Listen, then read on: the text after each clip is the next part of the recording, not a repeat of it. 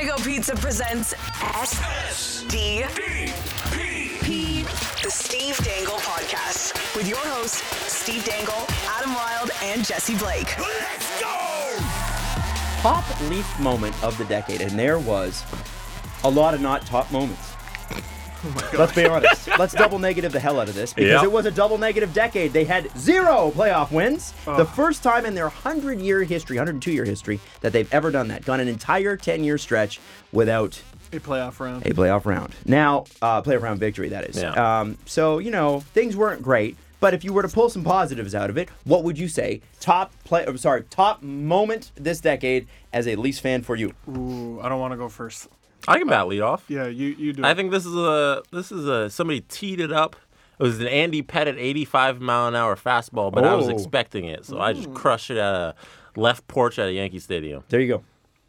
July 1st, 2018. Mm. John Tavares Delicious signs day. $77 million seven year deal with the Toronto Maple Leafs. If you have forgotten, the Maple Leafs were one of six teams Tavares spoke with. It was the Kings, the Islanders, the Bruins, the Stars, the Sharks, and the Lightning. Wow. the Sharks who offered him 13 million. When he went home and had time to think, and there were no games to play, the playoffs were on, and there was nothing to occupy his mind except another year without competing in them. That's where it turned. When he was sitting at home thinking about, hey, where am I going to be next year? And then the Maple Leafs, Kyle Dubas rolled up with his pitch to him and uh, his agent Pat Brisson, and they said, "We're not going to pitch to you about coming home to Toronto. We that's you can go play anywhere. Yeah. This is a global. The, the world has turned into a global place. any any major city is any major city. You make your home. You make your home wherever you want it. You come to Toronto because you get to play with these boys. You get to be on a team with Anderson and Mitch Marner specifically, who they ran in their pitch video. They I, had him I want to see that video so bad. Yeah. Oh, they had him dancing on the ice, showing him what he can do. And that convinced John Tavares to change this franchise. Because when John Tavares signed with the Leafs, that's the turning point of the page in the book. Oh. That's when you go from we're rebuilding, we're the is kinda terrible. Leafs, Yeah. to We're here. okay, now it's about winning. We got the guy to come here. Now we're on the other side of this whole thing. Because this entire decade was this leading up to this moment where it's okay, we did all that nonsense and that losing, getting Matthews, getting Nylander, getting getting rid of all the other guys to reach this point where we can sign the top free agent, the top center who's available, and have him on the line and Most name expensive contract in free agent contract in NHL history. NHL history, and now he's our captain. That's why July 1st, 2018 is the most important Leafs moment of the decade. It's good that you brought up Nylander, Matthews, Marner. Those are all guys who had to be here. Mm-hmm. John Tavares didn't. He chose to be here. Mm-hmm. It's a beautiful thing. What is yours? Um, mine is very me. James Reimer. yeah, James. I wrote Reimer. a book. April Reimer tweeted me once, so it was cool. She's tweeted me several times, actually. on behalf of James. April. Okay, first of all, my friend April Reimer will not be slandered on my show. Actually, no, you will not slander my friend. Did James Reimer read your book? Yeah, decade, he did. And now look at him playing some of the best hockey of his life. Get my book; you'll become amazing. My favorite moment, or the moment to me that defined the decade, for one.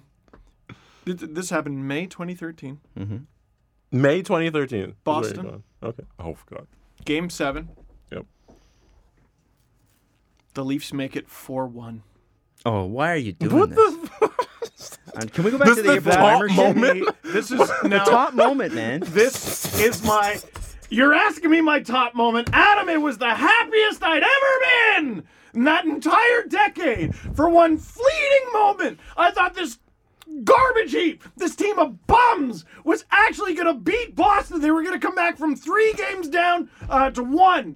And I thought they were going to serve it to them in their building. After all the crap they talked, after how terrible the team looked all season, I thought that my goalie and his band of merry men, with Nazem Kadri finally on the top line because Bozak was hurt, and that's the only reason that it happened, I thought for a fleeting moment they were going to do it.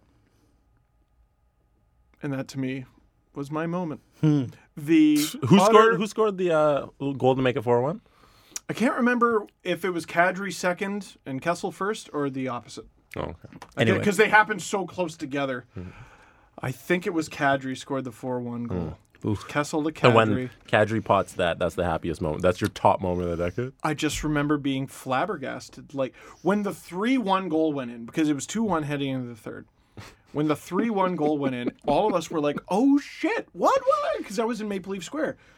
And we were like, wow, they could totally screw that up, but I am also very surprised that they have a two goal lead right now. Giving up a, thir- a three goal lead in one period was freaking unheard of. It actually quickly came into fashion after that. Yeah. But I just remember in that moment, in that isolated moment, it's like my Robin Hood movie thing. It's if if I just didn't have to see the end of the movie, for one shining moment, I thought the Leafs were going to do it. Hmm.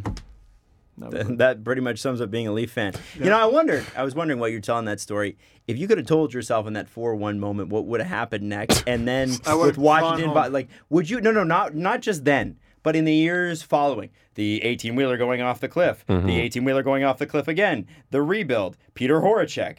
Uh, uh, you know, like and losing to Washington, Yeah. losing to Boston, losing to Boston. You're gonna drink from uh, like you're gonna drink on camera a lot.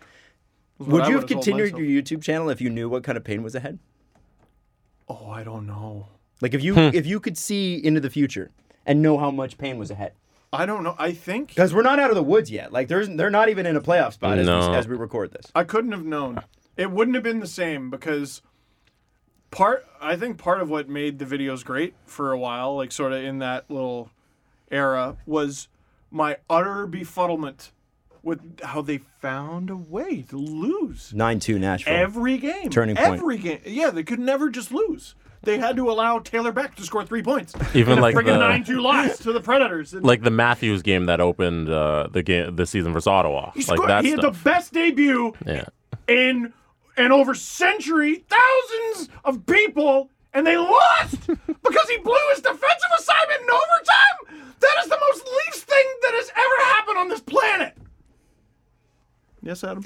Uh, I'm gonna give it to Connor Brown tipping the goal in past the Penguins to the Leafs to clinch the Yeah. playoffs in 16-17. Yeah. That was Yeah. And again, I, you could give it to the to Bozak when they scored uh, and went up 2-1 on Washington.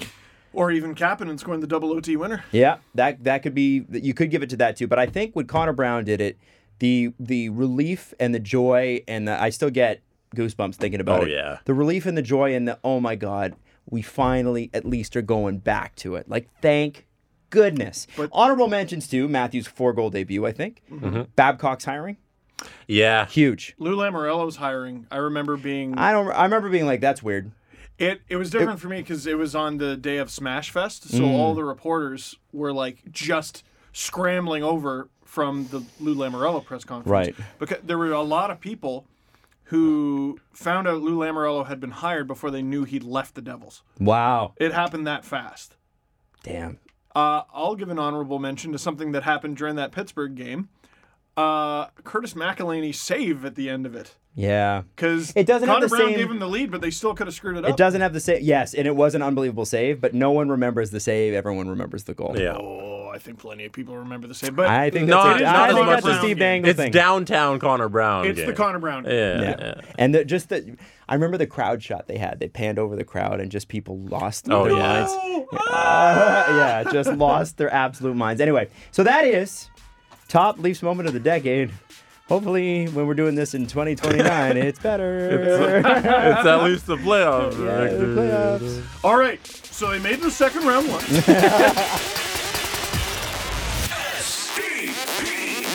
The Steve Dangle Podcast. Follow the guys on Twitter at Steve underscore Dangle, at Adam W Y L D E, and at Jesse Blake. Brought to you by Panago Pizza. Order at panago.com and stuff your face with deliciousness.